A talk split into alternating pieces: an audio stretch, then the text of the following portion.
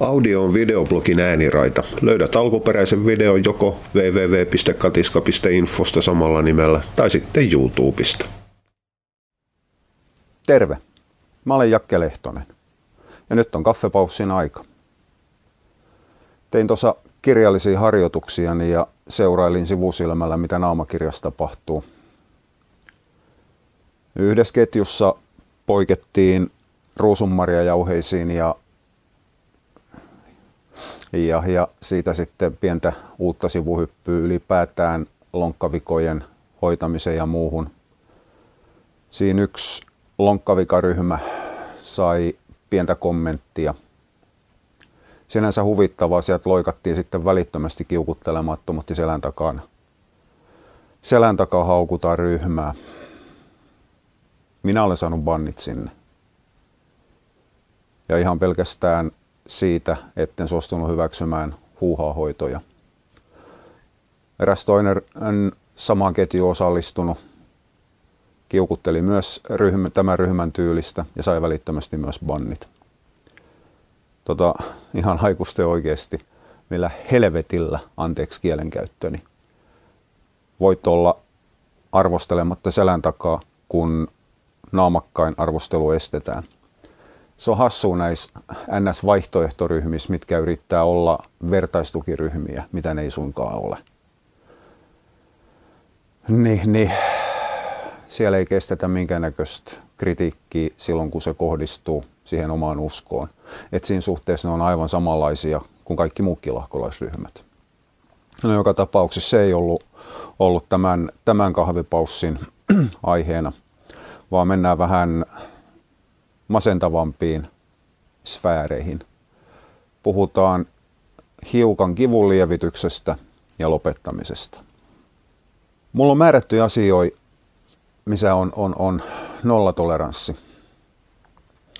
Mä reagoin niihin välittömästi jokaisella medialla, missä joku heittää eräitä huuhaa väitteitä. Yksi sellainen on rokottamattomuus tai homeopaattiset rokotteet.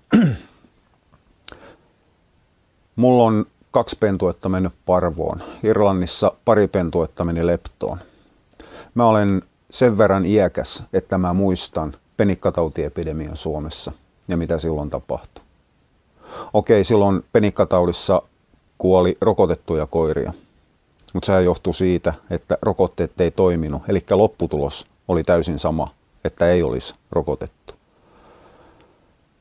rokottamattomuus silloin, kun siinä on takana ideologia, että rokotteet myrkyttää, aiheuttaa autismi jopa koirille ja tuho elimistön tasapaino ja muut paskanjauhamiset, anteeksi, mitkä ei ole tästä maailmankaikkeudesta, niin ei uhkaa vaan sitä koiraa.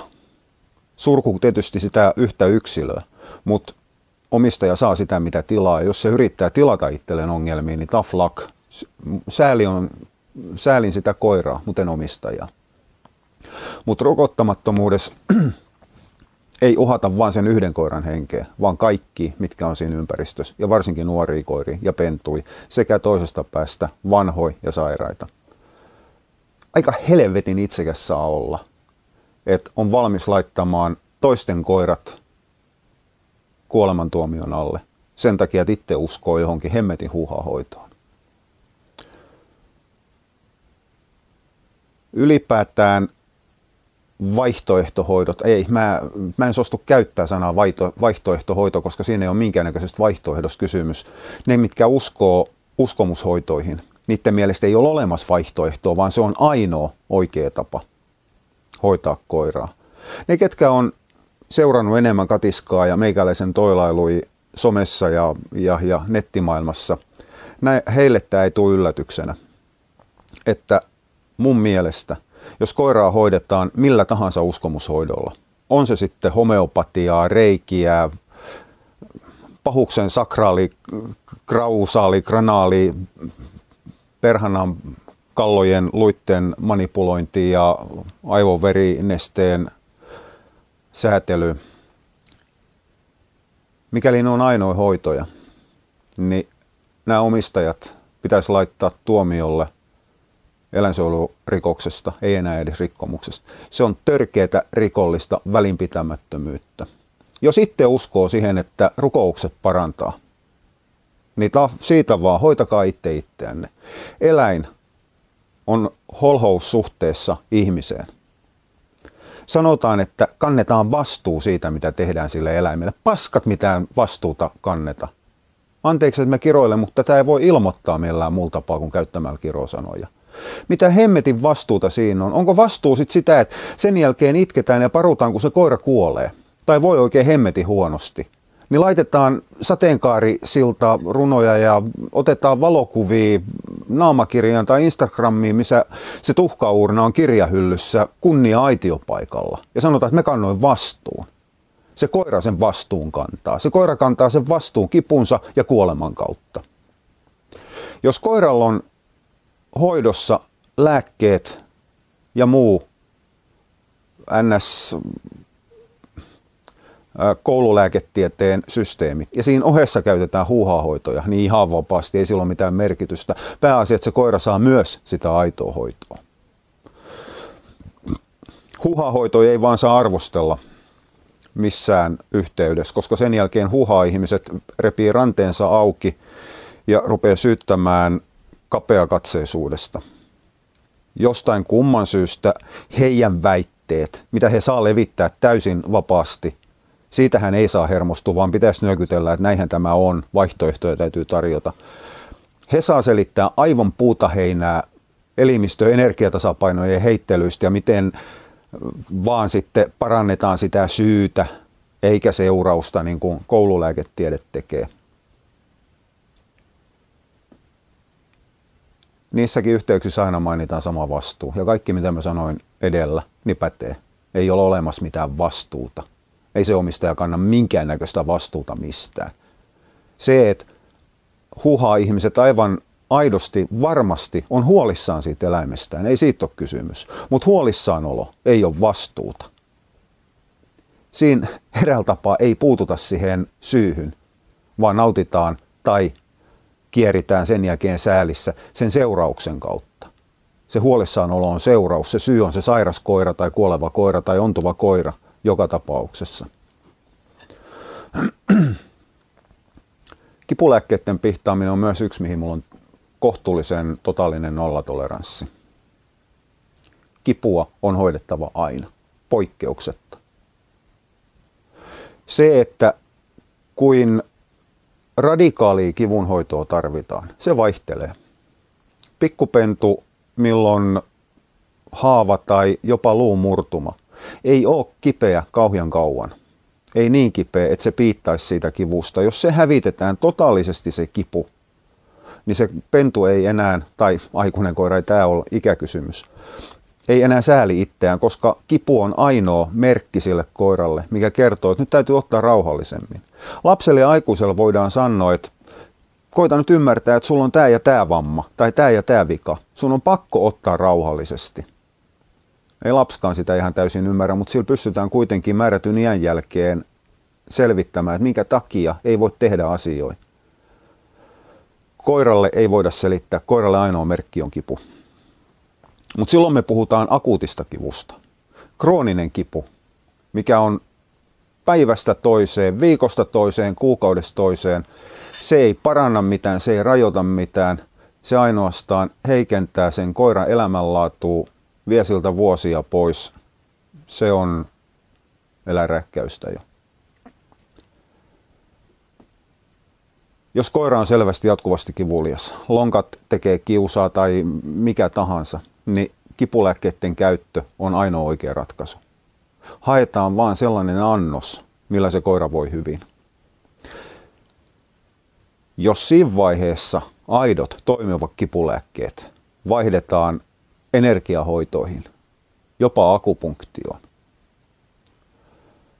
tai mikä pahinta, ruvetaan käyttämään homeopaattista, niin ollaan taas mun mielestä tai olisi syytä olla matkalla käräjäoikeuteen. Taas kerran mainitaan sanaa vastuu. Minkä vastuun taas ihminen kantaa siitä, että sillä koiralla on kipuja? mikään ei ole sen idioottimaisempi peruste kuin se, että sanotaan, että koira heiluttaa häntää, ei se voi olla kauhean kipeä. Koira elää sillä hetkellä just tässä näin. Koira on sillä hetkellä tyytyväinen siihen, että se saa ruokaa, se saa huomioon mitä tahansa ja ilmaisee sen vaikka sitten hännällään, vaikka johonkin sattuisi oikein jumalattomasti. Eläimet pyrkii peittämään kipua. Tämä on, joku, tämä on sellainen asia, mitä ei aina ihan täysin ymmärretä. Tokihan taas kerran vaihtoehto huhaa innaset on huolissaan sen koiran kivusta. Mutta jonkunnäköinen tolkku herran vuonna 2014 suomalaisella kouluja käyneillä aikuisella ihmisellä täytyy olla. Että se miettii, mikä aidosti toimii.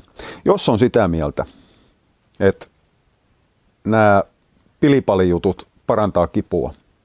Nyt mä en sano, mä olen monta kertaa sanonut, että ottakaa sitten päänsärkyyn niitä homeopaattisia tippoja. Se on hiukan huono ehdotus, koska placebo toimii. Mutta jos teillä on ihan aitoa päänsärkyä, tulee sopivat aurat silmäkulmiin ja kirkkaat valot ei käy, tekee kuolema.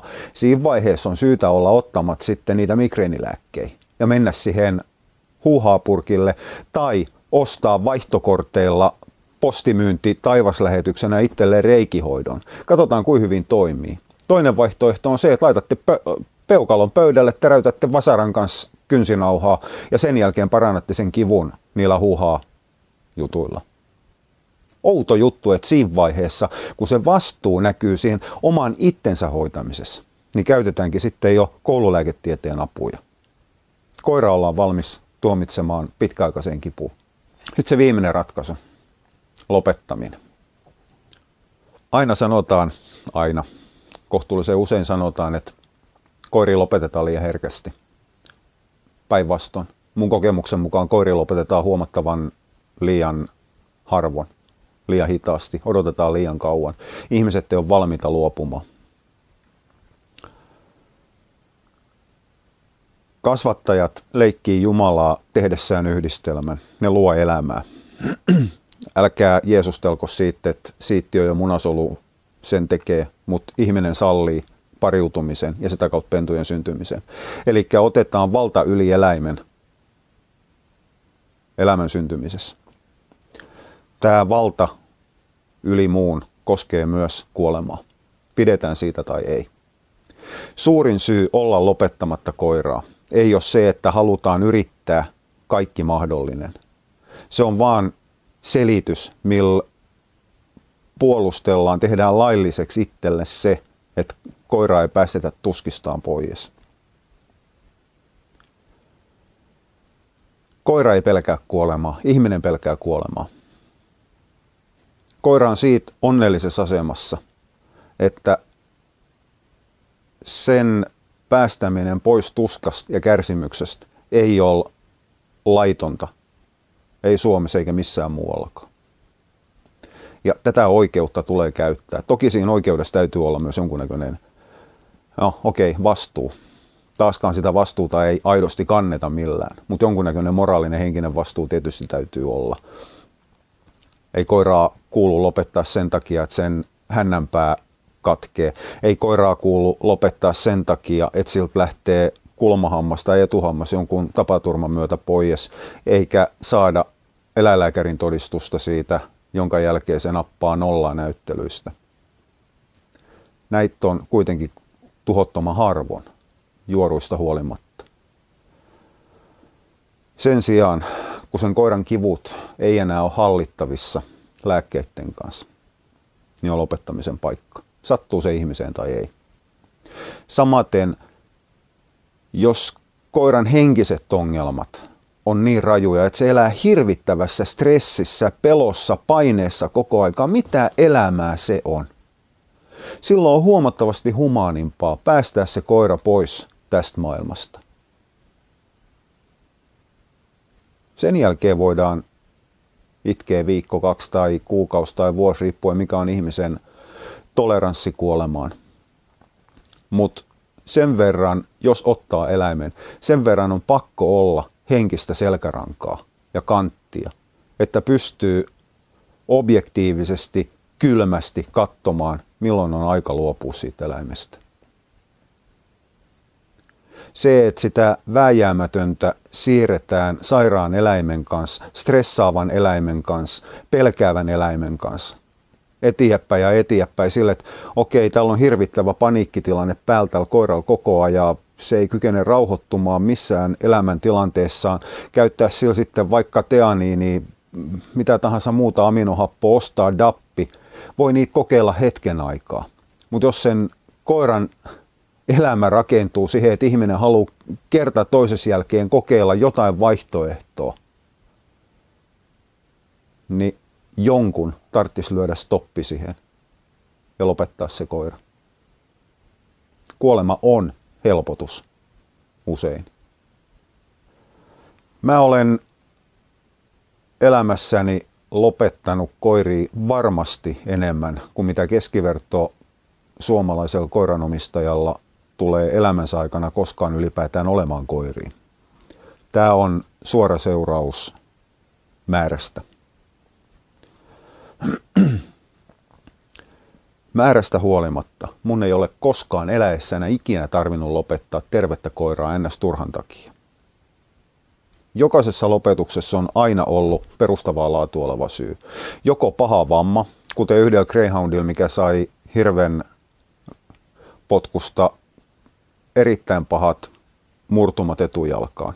Se etujalka oli neljäs vai viides kappalees säröytyneet murtumat. Vaihtoehtona olisi ollut amputaatio. Tai yrittää kaikkensa, eli ekaksi kurssissa se jalka koko jäykistää se täysin, mitä se olisi kyennyt koskaan enää, se olisi ollut tällainen.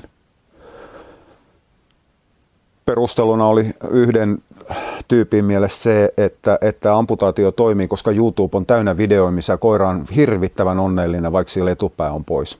Etupää kantaa koiran suuremman painon.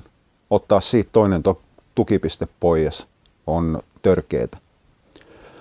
Rotu huomioiden. Koira, mikä ei ymmärrä mistään muusta yhtään mitään muuta kuin juoksemisesta. Jos sitä vituttaa, se juoksee. Jos silloin tyytyväinen olo, se juoksee jos mitä tahansa tapahtuu, niin se reagoi aina juoksemisella. Ja sellaisella koiralla on ilmoitettu, että sä menet tällä hetkellä aina talutushihnassa.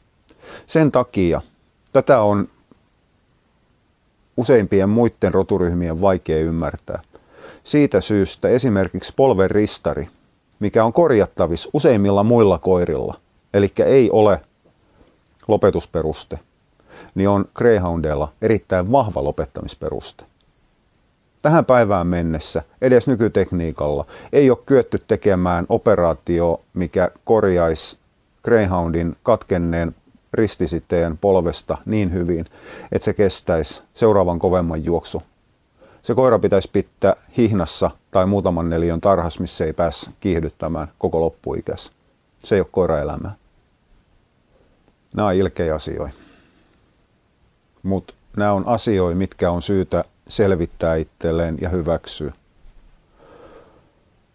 Mä en mä jaksa tätä aihetta enempää. Aloitetaan tähän loppuun tämmönen mukava video, missä ei tarvitse murehtia vielä koiran loukkaantumisia, koiran kipui, koirien sairauksia ja sitä viimeistä päätöstä koiran lopettamista. Iloiset pennut on iloisia ja siitä jää hyvä maku suuhun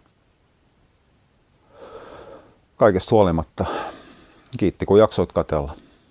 Palataan taas seuraavaksi toivon mukaan piristävimmissä aiheissa. Moi!